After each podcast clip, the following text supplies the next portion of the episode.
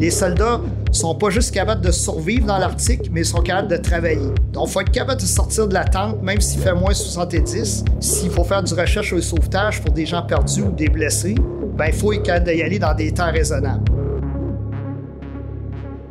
Salut, ici Capitaine Adam Horton avec le balado de l'armée canadienne. Aujourd'hui, le sujet du balado, c'est les opérations dans le Grand Nord. Avec moi aujourd'hui, on a le capitaine Carl Pelletier du 35e Groupe Brigade du Canada à Québec. Capitaine Pelletier est l'officier d'opération pour le groupe Compagnie d'intervention dans l'Arctique ou le GCIA et il va nous parler de ses expériences dans le Grand Nord. Salut Capitaine Pelletier, bienvenue. Salut, ça va bien? oui, ça va très bien. Donc, euh, pour commencer, euh, on demande tout le temps à nos invités euh, de peut-être nous parler un petit peu d'eux-mêmes. Parlez-nous de votre carrière, comment vous êtes rendu au GCIA. Ah bien, moi, je me suis enrôlé il y a 32 ans comme membre du rang, puis j'ai progressé jusqu'à sergent-major de compagnie pour commissionner officier il y a 5 ans. Fait que je suis capitaine là, depuis 5 ans. Ma carrière au niveau de l'Arctique euh, a commencé en 98 euh, quand j'ai joint euh, le deuxième groupe de patrouilles Rangers du Canada comme instructeur avec les Rangers dans le Grand Nord. Fait que mon expérience a débuté là. Puis en 2008, le quartier général de la 35e brigade cherchait des spécialistes pour développer la capacité GCIA. Alors j'ai été approché pour joindre le quartier général de la 35e brigade. Fait que depuis 2009, là, euh, je suis euh, dans le milieu des opérations arctiques. Puis c'est là, là que j'ai mis sur pied avec euh, une petite équipe là, cette capacité-là qui était demandée par l'armée là, avec les nouvelles orientations de la défense en 2008. Puis ben là, durant ma carrière, naturellement, j'ai fait toutes sortes de choses, travaillé au sein d'écoles, déploiement à l'étranger en Afghanistan, sur Opération Athena, puis plus récemment Opération Impact. Donc, j'ai bougé beaucoup. J'ai travaillé à différents niveaux avec les, unités de la force régulière aussi. que j'ai, une carrière très diversifiée. Oui, c'est. Je trouve ça intéressant parce que des fois, on est sous l'impression en termes de réservistes que les gens, ils restent comme genre à une place puis ils font leur affaire. Mais vraiment, euh, c'est plus des fois euh, des options dans le choix de carrière. Euh, ça peut nous apporter des places intéressantes. Ah, effectivement. Puis c'est ce que j'aime, c'est la diversité. Puis c'est les nouveaux défis, c'est toujours plaisant. Donc, en parlant du GCIA, c'est quoi le rôle du GCIA? C'est quoi les missions que, vous faites? Le, rôle premier du GCIA, c'est d'être euh, en mesure de, répondre à une urgence dans l'Arctique. Donc, euh, c'est une capacité opérationnelle de, l'armée qui a été euh, attribuée à la réserve.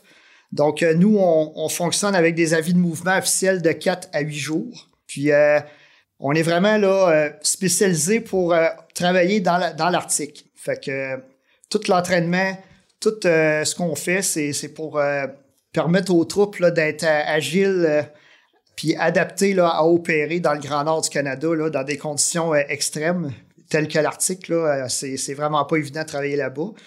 Puis dans, dans, notre rôle domestique, bien c'est d'être capable d'assister les autorités civiles en cas de, désastre majeur ou bien des recherches et sauvetages au sol. Puis, euh, il y a peut-être des gens qui écoutent et se disent ben, euh, tu sais, euh, le Canada, tu sais, on a l'hiver partout, il fait tout le temps froid. C'est quoi la différence entre opérer dans le Grand Nord, puis, tu juste aller dehors en hiver puis faire de la, guerre en hiver? Ben, la, la première différence majeure, c'est que dans le Grand Nord, on appelle ça euh, la ligne d'arbres. Euh, donc, à partir d'une certaine latitude, il n'y a plus d'arbres. Euh, fait quand on se déploie, exemple, à Resolute Bay, il n'y a aucun arbre là-bas. Donc, essayer d'attacher une tente avec des cordes sur un arbre, on va chercher longtemps. Donc, c'est ça qui fait une énorme différence. Les, soldats, la première fois qu'ils y vont, s'ils n'ont pas été préparés à ça, ils peuvent avoir un choc culturel.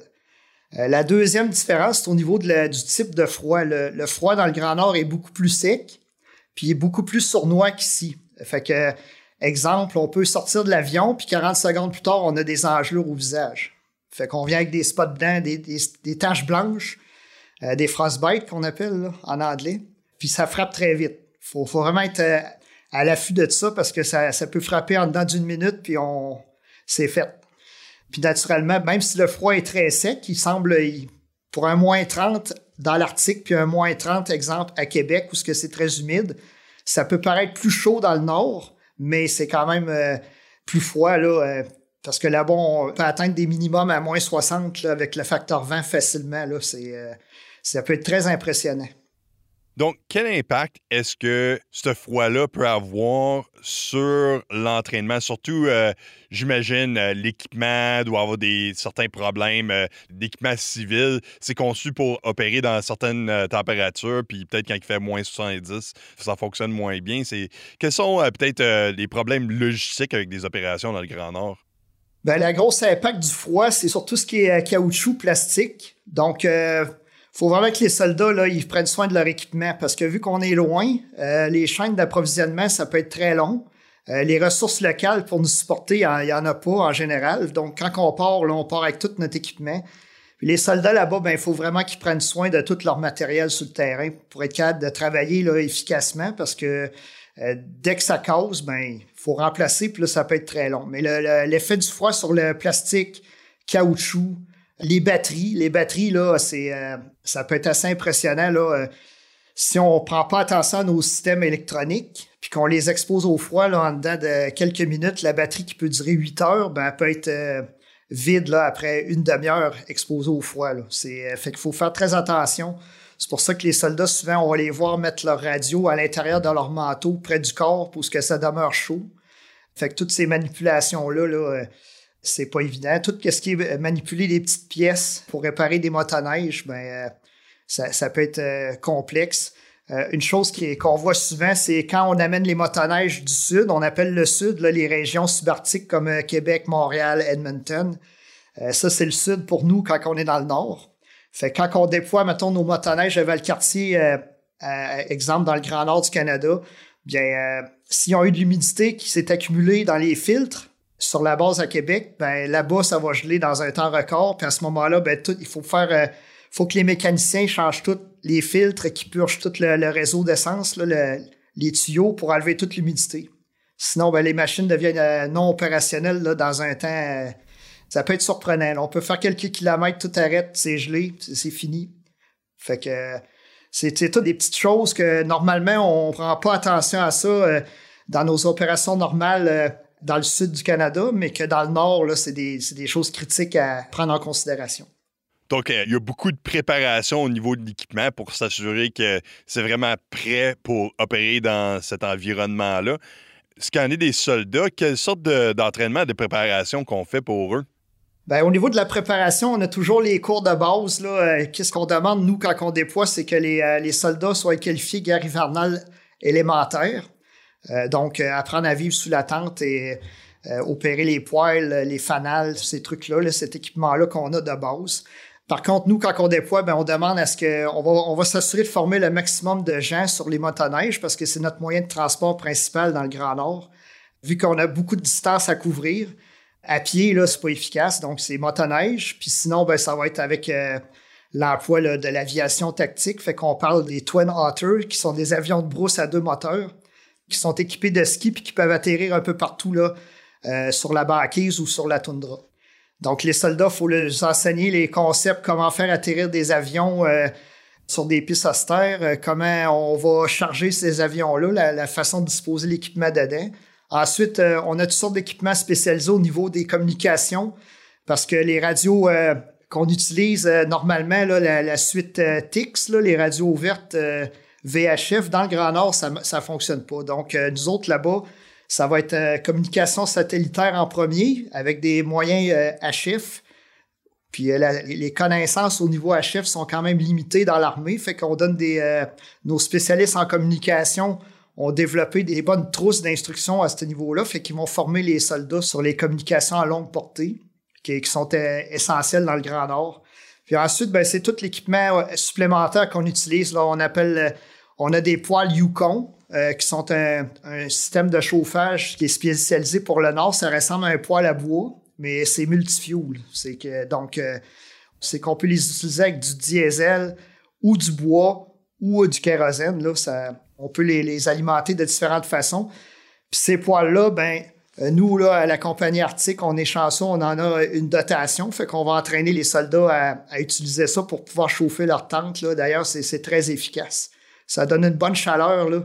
quand il fait moins 50 dehors, ben on est, on est content de rentrer dans une tente avec ce système de chauffage-là. Il y a plein d'autres choses là, sur lesquelles on va former les gens. Mais en, général, c'est ça. Fait qu'il y a une bonne préparation là, sur euh, des choses qui sont euh, qu'on n'est pas habitué de travailler avec dans une unité d'infanterie, exemple, euh, standard.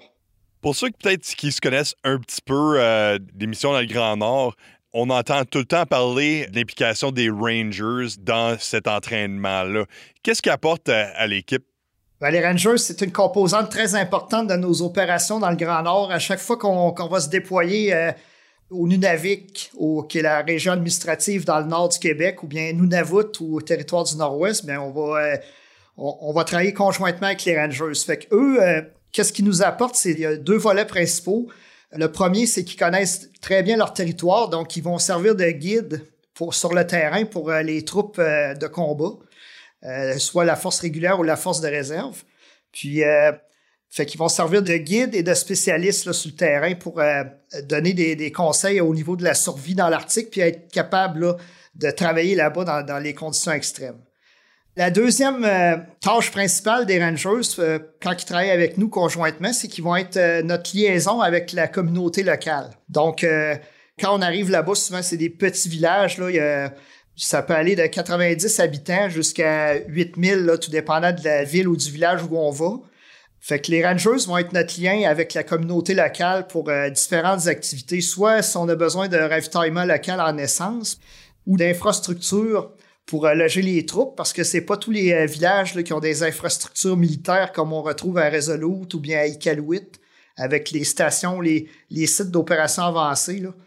Donc, quand, exemple, on arrive à, à dans le nord du Québec, il n'y a aucune infrastructure militaire, fait que toute la planification puis le, soutien aux opérations, une fois qu'on est déployé, va se faire à partir des villages puis des infrastructures locales. Donc, les Rangers, pour ça, c'est notre premier partenaire pour pouvoir être capable d'opérer puis de, fournir le soutien logistique puis le, le, soutien en communication à partir du poste de commandement là, vers les troupes qui sont sur le terrain. C'est crucial. L'apport des Rangers dans nos opérations est crucial. On a besoin d'eux pour travailler dans le Grand Nord. Puis les capacités qu'ils nous apportent, là, est très importante pour nous. Puis ça nous donne une très grande flexibilité pour pouvoir être capable de travailler là, puis d'opérer adéquatement dans le Grand Nord. Donc, vous avez parlé un petit peu de travailler dans la communauté, puis euh, rencontrer les gens. Parlez-nous peut-être des expériences que vous avez eues au niveau euh, peut-être d'un échange culturel ou quelque chose de genre là. Bien, nous, euh, en général, là, à chaque fois qu'on déploie dans le Grand Nord, on va organiser dans le cadre de nos déploiements là, une activité culturelle à la fin de l'exercice. Fait que à ce moment-là, c'est la communauté qui va nous proposer des activités à faire avec eux. Puis en général, là, ce qui se passe, c'est qu'ils vont ils vont faire goûter aux soldats là, différents trucs comme du caribou cru, du poisson cru, euh, des trucs du ou du beluga cru, de la baleine crue. Puis là, les gens vont, ils appellent ça un feast, là. Fait que les gens vont participer à ça, nos soldats, puis ensuite de ça, ils vont, ils vont inviter nos soldats à participer à des jeux inuits. Fait que ça peut être du, je vais dire les termes en anglais parce que c'est la façon qu'ils euh, appellent ça. Là. Fait que il y a le high kick, entre autres. Puis il y a d'autres jeux là, de plus de force. Là, euh, c'est comme le jeu du, euh, du bœuf musqué, là, où que ça ressemble à de la lutte, de la lutte grecque. Ouais. Fait que les gars se rentrent la tête un dans l'autre, dans l'épaule, puis là, ils poussent, puis c'est le premier qui sort du cercle là, qui va qui va gagner. Puis il y a aussi aime bien le, le souk à la corde, fait qu'on va participer en, en formant des équipes contre les Inuits en général, je vous dirais que les Inuits gagnent toujours parce que sont, ça, reste que c'est des gens qui sont très forts. Puis euh, sinon, ben, euh, on organise aussi souvent des activités plus traditionnelles avec les Rangers. Fait que euh, ils vont montrer à nos soldats comment pêcher sous la glace avec des filets, puis ils vont aussi les, leur montrer quand on peut là, comment chasser le caribou, puis comment aller à la chasse aux phoques. Mais c'est bien sûr, là, c'est les Inuits qui vont faire ça. Ça sera pas les soldats qui vont tuer les bêtes. C'est vraiment ça fait partie de qu'est-ce que les, Inuits vont montrer à nos soldats.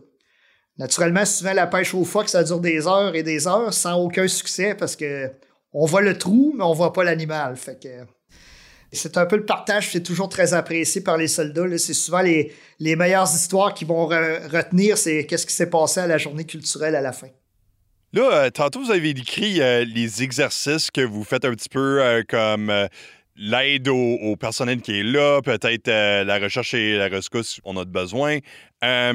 Quand vous faites de l'entraînement, quelle sorte de scénario est-ce que vous avez? Est-ce que vous pouvez nous en décrire un? Nous, au niveau de la deuxième division euh, du Canada, euh, le plan d'entraînement pour la compagnie arctique est, à deux volets. Il y a un volet d'entraînement de fin de semaine, ce qui est de trois à quatre fins de semaine. On appelle ça les exercices Tundra. Euh, ça, c'est les exercices préparatoires pour la compagnie arctique. Donc, dans ça, ces exercices-là vont être adaptés à chaque année selon la mission qu'on va devoir accomplir sur notre exercice de validation annuel est qu'on appelle guerrier nordique. Ça, c'est un, Orex, donc c'est un exercice nordique qui est le nom euh, qui a été attribué par la deuxième division pour la validation de la compagnie arctique. Donc, euh, dans ces entraînements-là, euh, les entraînements de fin de semaine, les soldats vont, se préparer au scénario qui va être joué durant guerrier nordique. Donc, chaque année, ça va être adapté. C'est certain qu'à chaque un de ces fins de semaine-là, va être réservé pour la préparation du matériel à déployer dans le Grand Nord. Donc, euh, tous les gens vont revoir, vont vérifier leur euh, traîneau, leur tente, euh, tout leur équipement de chauffage, éclairage. Puis, on donne la flexibilité aux commandants de section et à leurs adjoints d'adapter leur traîneau selon la manière qui fonctionne dans le Grand Nord. Donc, s'ils ont besoin de plus de cordes, on va leur donner plus de cordes, plus de batteries. En anglais, on dit tailor-made, là. Fait que c'est vraiment ajusté à comment les gens opèrent sur le terrain parce que notre, personnel euh, commence à avoir beaucoup d'expérience depuis les dix dernières années. Fait que euh, chaque commande de section, adjoint de section ou adjoint de peloton a sa manière de travailler qui fonctionne pour lui, puis on leur donne la flexibilité de s'ajuster en conséquence. L'important pour nous dans tout ça, c'est que rendu à guerrier nordique, les soldats sont pas juste capables de survivre dans l'Arctique, mais ils sont capables de travailler. Parce que qu'est-ce qu'on inculque à nos soldats, qui est une grosse différence avec des troupes qui ont jamais déployé dans le Grand Nord, c'est quand on va là-bas, on va pas là pour survivre, mais on va là pour travailler. Donc, il faut être capable de sortir de la tente, même s'il fait moins de 70, puis de conduire des, de travailler, conduire des opérations pour, euh, s'il faut faire du recherche ou du sauvetage pour des gens perdus ou des blessés, ben, il faut être capable d'y aller dans des temps raisonnables. Fait que tout ce qu'on fait sur les entraînements Tundra de fin de semaine et sur nos exercices de validation guerrier nordique, ben, c'est pour être prêt à basculer en dessous de, la Force opérationnelle interarmée Nord, FOI Nord, euh, si jamais on est appelé à, se déployer dans leur zone d'opération. Là, on, a parlé un petit peu des Rangers, euh, mais quel autre organisme est-ce que vous opérez avec dans le Grand Nord? Ben, nous, euh, selon la mission qu'on va devoir accomplir là, dans le passé, on a travaillé avec différents organismes gouvernementaux comme Environnement Canada, euh, Ressources naturelles euh, Canada, qui eux, ils peuvent nous supporter en infrastructure. Euh, exemple, quand on va à Eureka, ben, c'est Environnement Canada qui est en charge de la station météo là-bas. Donc, on va travailler avec eux de concert là, pour supporter nos opérations. Ensuite, on a aussi des, partenariats avec les, forces étrangères, les forces alliées. Donc, on, travaille à chaque année, quand on, peut, on a un échange réciproque avec des gens de la Garde nationale aux États-Unis. Euh, ils viennent du Vermont, fait que souvent on va amener euh, avec nous une à deux sections. Fait que euh, d'autres années, on a travaillé. en 2018, j'ai été à Alert avec les Américains sur un projet, eux, qu'ils avaient là, de faire atterrir le, Hercule avec des skis sur la, banquise. Fait que j'ai déployé avec eux là, au Groenland, puis, puis pour ensuite aller à, Alert, à la station des forces canadiennes, là, à le point le plus nordique au monde. Fait que ça a été très intéressant, une expérience unique pour moi. Là, fait que euh, demain 500 plus jours dans l'Arctique, euh, dans toutes sortes de conditions, j'ai pu dire que j'ai euh, atteint l'objectif suprême d'aller à Alert. fait que j'étais bien content de ça. Il y, a, des gens qui seraient peut-être pas d'accord que c'est l'objectif suprême. Ah ben pour, pour les gens de la communauté des opérations arctiques, là, Alert, c'est pas mal dans la liste des choses à accomplir dans une carrière. Ben, c'est intéressant. Euh, juste avant euh, qu'on commence à enregistrer, je parlais avec euh, mon ingénieur ici, puis il disait que, tu sais, c'est pas tout le monde qui veut aller dans le nord, dans le grand nord, où ce qui fait froid, puis tout ça. Mais, tu sais, je pense que pour certaines personnes, comme moi, j'ai toujours été intéressé dans, justement, de travailler dans le grand nord. C'est, pour certaines personnes, c'est peut-être plus un défi. Qu'est-ce que vous en pensez? Ben, moi, comme je dis tout le temps à nos soldats, c'est le, Grand Nord, c'est une opportunité unique. C'est sûr que c'est pas fait pour tout le monde. Euh, moi, moi, j'adore ça, puis c'est pour ça qu'il n'y a pas grand monde qui veut ma job. il dit souvent au QG, euh, ils disent il est complètement craqué, lui, mais, moi j'aime ça. Euh, c'est un environnement unique. Fait que c'est. Moi je dis si vous avez l'opportunité, il faut y aller. Une fois dans une vie, ça vaut le coup. Puis souvent les gens veulent pas y aller, mais une fois qu'ils sont allés, ben, ils veulent y, ils veulent y retourner. oui, j'imagine. Euh, peut-être une dernière question pour mettre ça tout ensemble. On, parle souvent, au feu des dernières années, de la souveraineté d'Arctique, puis les ressources dans le Nord. Pourquoi est-ce que c'est important pour l'armée canadienne d'opérer dans le Nord dans le Grand Nord? La première raison, le premier objectif, c'est euh, bien sûr d'être capable d'assurer notre souveraineté. La souveraineté canadienne, c'est un des, mandats de, la, défense dans la stratégie de défense. Donc, euh, ça, c'est très important. Puis la, deuxième, ben, c'est comme on, a parlé là, euh, durant l'entrevue, c'est que euh, s'il arrive un problème euh, majeur dans le Grand Nord, ben, il faut, que les, forces canadiennes soient en mesure de, déployer des forces qui sont euh, adaptées à travailler dans cet environnement-là. Puis au niveau là, de, la, compagnie arctique, ben, c'est un peu ça le but derrière la, mise en place de cette capacité-là. c'est d'être capable d'avoir des gens là, qui sont prêts à travailler là-dedans, qui ont l'expérience, qui ont été confrontés à l'environnement hostile, puis qui vont être capables de, réaliser des missions là-bas, puis des, tâches euh, bien précises. Fait que ensuite de ça, ben c'est sûr qu'on est prêt aussi à, supporter tout autre type d'opération. Euh, euh, exemple, si un ministère, un autre ministère du gouvernement canadien a besoin de soutien de de la défense, on va être prêt à aller les aider, là, soit en matériel, en équipement, en personnel, pour les aider là, à, accomplir euh, leurs objectifs aussi. Fait que il y a différents buts là, derrière euh, les opérations dans l'Arctique, mais c'est pas mal les principaux. Là. Puis naturellement, ben, assurer la, liaison entre les communautés, puis aussi entre les différents paliers de gouvernement puis les communautés, comme on a vu récemment avec le COVID au Québec, ben, euh, le deuxième groupe de patrouilles Rangers a été appelé à aller supporter les communautés euh, dans le Grand Nord du Québec pour soutenir les mesures mises en place pour euh, contrer le COVID puis la pandémie. C'est très utile. c'est différents objectifs pour lesquels il faut que la, défense, le ministère de la Défense soit capable de, de travailler dans le Grand Nord puis d'assurer le soutien à ces régions-là qui sont très loin. Là. Euh, juste aller à Resolute de Québec, c'est six heures d'avion, fait que c'est à peu près l'équivalent d'aller en Floride, mais dans la direction inverse. Fait que ça paraît pas vaste, mais le Canada, c'est très, très vaste. Oui, euh, on y passe pas tout le temps, mais vous avez entièrement raison. Euh, peut-être avant qu'on ferme ça, est-ce que vous avez quelque chose que vous voulez ajouter? Non, ben moi, la dernière chose que je pourrais ajouter, c'est que, comme j'ai mentionné, euh, le Nord, là, c'est un environnement unique au monde. Puis euh, j'invite tout le monde qui ont l'opportunité d'y aller là, à, y aller. Ne pas avoir peur. Euh, oui, ça peut faire peur d'entendre des histoires là, de à moins 60 puis tout ça, mais au bout de la ligne, là, notre équipement est très bon. Quand on va là-bas, il y a toujours des gens avec beaucoup d'expérience que leur, rôle, c'est de transmettre leur expérience. Fait qu'au final, quand les soldats reviennent, souvent, ils ont eu il y avait des craintes au début. Une fois qu'ils sont allés, euh, ils ont adoré leur séjour. Puis euh, nous, quand on va là-bas, on essaie toujours de rendre ça super intéressant pour les soldats, avec des scénarios d'exercice puis d'entraînement qui sont aussi uniques là, puis adaptés à ce qu'on fait là-bas. mais moi, personnellement, c'est un environnement que j'adore. Euh, je suis là, je suis là-dedans depuis plusieurs années. J'en demande encore. J'en ai jamais assez. on apprend toujours. Ben, merci beaucoup pour nous avoir rejoints via la magie de l'Internet. Oui, ben ça m'a fait plaisir. Puis en espérant que je vais avoir donné le goût à des gens d'y aller. Parfait. Ça, c'était le capitaine Carl Pelletier du groupe Compagnie d'intervention dans l'Arctique. Je veux aussi faire mention de la course de l'Armée du Canada qui demeure dans un format virtuel cette année et les inscriptions sont ouvertes. Je l'ai faite moi-même, c'est une belle expérience, puis c'est un événement qui redonne aux soldats via des charités. Donc, visitez le site armyrun.ca FR et prenez avantage des prix incitatifs qui terminent le 31 mars. C'est pour une bonne cause, je vous l'encourage fortement. Moi, je suis capitaine Adam Horton pour le balado de l'armée canadienne. Prenez soin de vous.